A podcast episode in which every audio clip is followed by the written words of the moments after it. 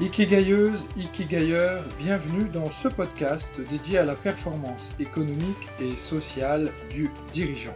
Je m'appelle Pierre Cocheteux, je suis Ikikai Business Coach et ma mission est d'aider un maximum d'entrepreneurs surbookés, débordés ou stressés à diviser leur temps de travail par deux tout en multipliant leur performance économique par 10. Car oui, retrouver sérénité, équilibre et qualité de vie en faisant croître ton business, c'est aujourd'hui possible.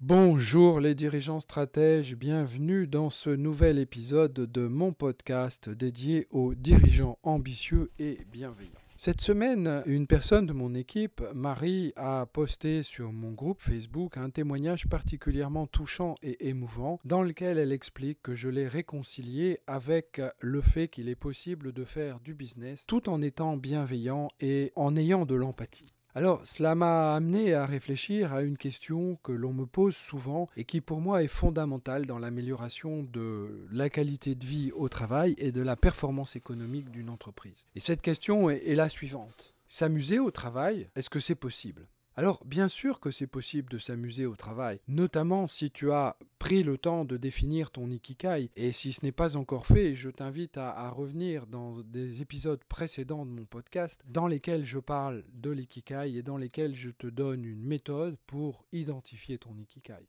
Les activités de team building ont de très nombreux avantages dans l'entreprise. Elles soudent les équipes, elles améliorent la communication, elles permettent d'instaurer une bonne humeur au sein de l'entreprise et elles renforcent la productivité des équipes.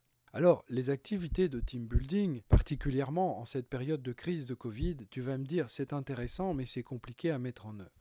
Pas nécessairement. Pour faire une activité de team building, il n'est pas nécessaire de partir à l'autre bout du monde pendant 5 jours, de payer un hôtel 3 étoiles à tes collaborateurs et de passer du temps ensemble. Pourquoi ne pas créer un jeu de rôle au quotidien dans ton entreprise, dont le but, par exemple, serait d'identifier euh, les collaborateurs qui ont les meilleures idées en matière d'économie, par exemple?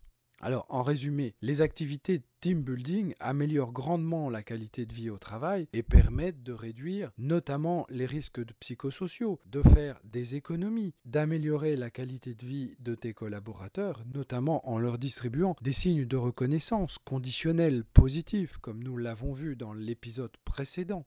Organiser des tournois de jeux de société, des Pictionary, des quiz, des escape games, des murder parties, des activités sportives, des chasses au trésor dans le quotidien des activités de l'entreprise et pas nécessairement en partant à l'autre bout du monde, sont des activités qui ne manquent pas d'amener une bonne humeur au travail et d'améliorer la qualité de vie au travail ainsi que la productivité de tes collaborateurs. Et toi, as-tu déjà participé à une activité de team building? Si c'est le cas, je t'invite à partager les avantages et les inconvénients de cette activité en commentaire sous ce podcast.